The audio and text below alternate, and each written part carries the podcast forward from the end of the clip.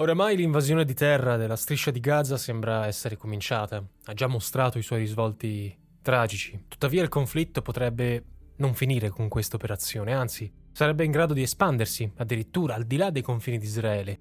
Uno dei possibili nuovi fronti di guerra, come ormai si discute da settimane, è il Libano, diviso da Israele dalla cosiddetta linea blu, una buffer zone imposta dalle Nazioni Unite, mai chiaramente delimitata anche perché tra Beirut e Tel Aviv non esistono relazioni diplomatiche.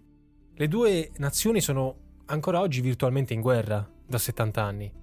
Peraltro in Libano si trova la sede ufficiale di Hezbollah, l'organizzazione sciita paramilitare islamica antisionista, il cui nome significa partito di Dio, con cui le forze dello Stato ebraico si sono scontrate a partire dal giorno successivo all'attentato di Hamas del 7 ottobre.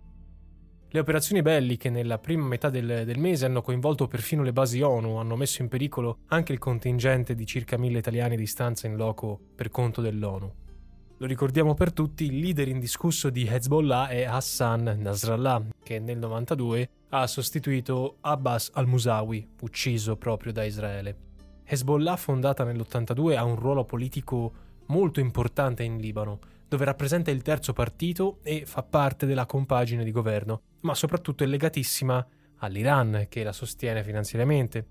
L'organizzazione, oltre che in Libano, è attiva in Iraq e in Siria, dove nel corso dell'ultradecennale guerra interna, che io non chiamerei civile perché ci sono più potenze straniere in Siria che civili locali, ha combattuto dalla parte del presidente Bashar al-Assad.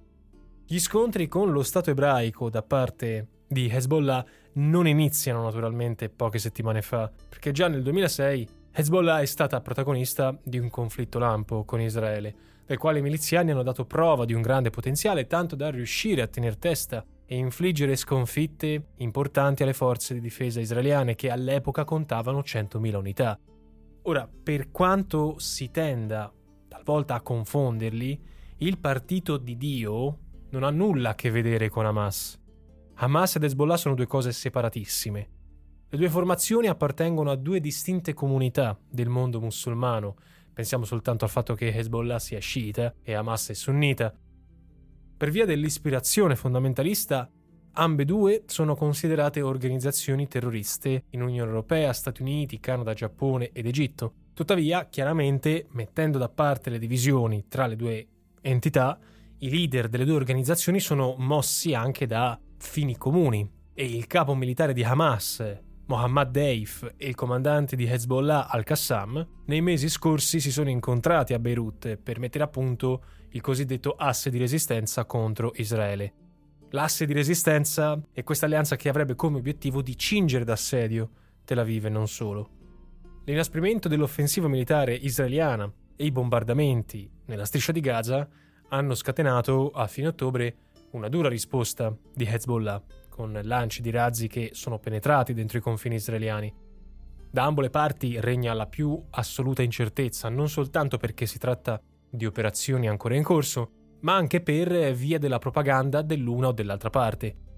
Nel sud del Libano si sono registrati i primi flussi di profughi, diretti soprattutto verso il monte Libano, e non parlo neanche della città di Beirut che ormai tra l'esplosione del porto di qualche anno fa e i bombardamenti nel lontano 2006 è considerata una città poco sicura a livello eh, di terrorismo.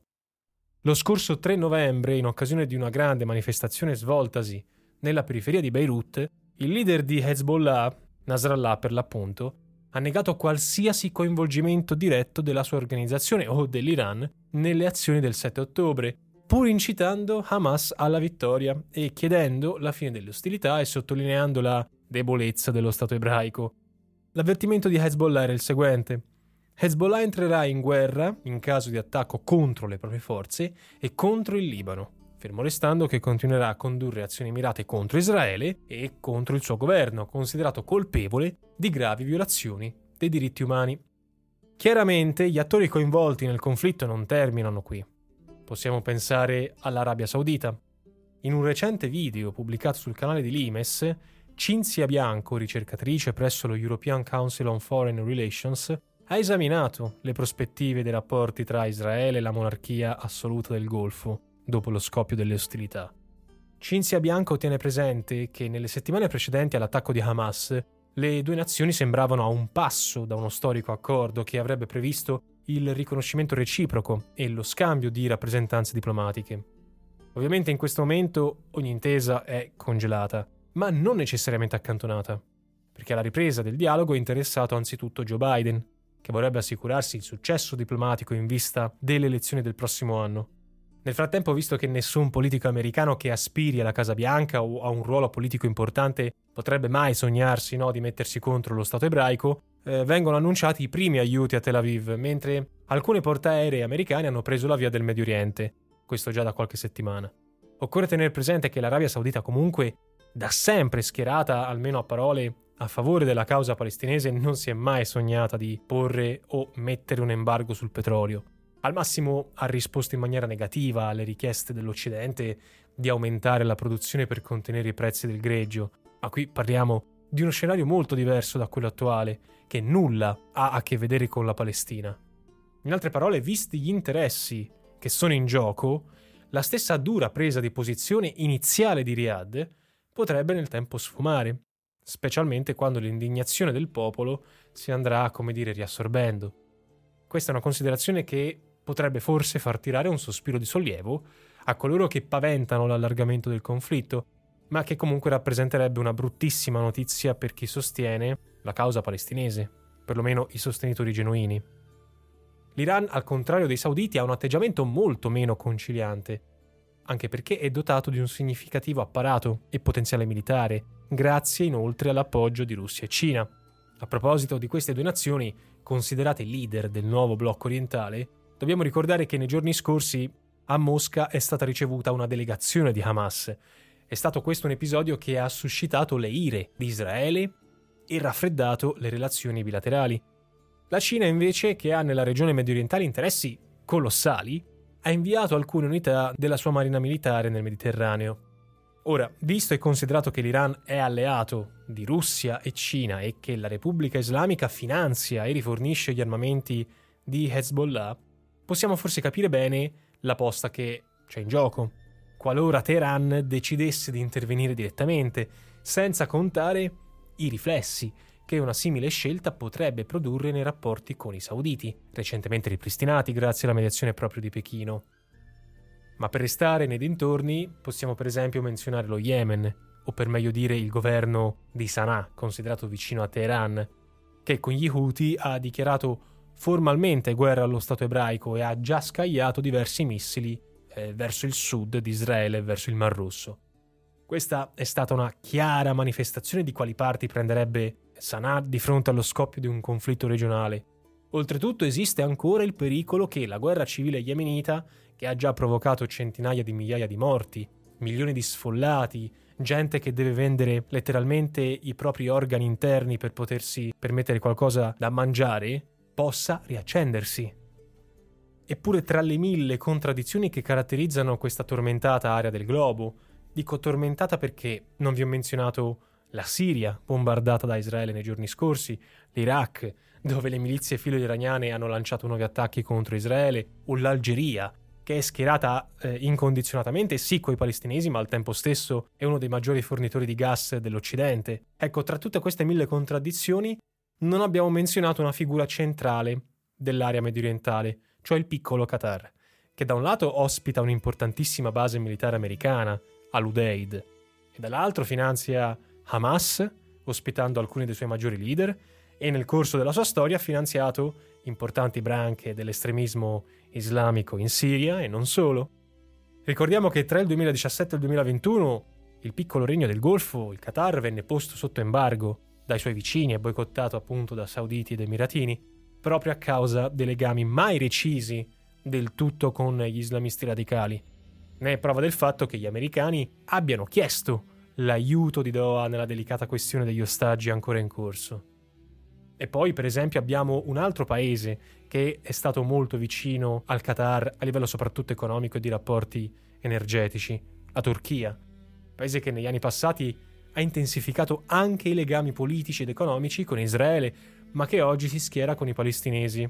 Erdogan parla, e qui mi verrebbe un po' da sorridere perché forse si dimentica del Kurdistan quando parla di queste cose, parla di crimini contro l'umanità commessi da Tel Aviv sotto gli occhi del mondo. Queste frasi rischiano di provocare una nuova frattura regionale.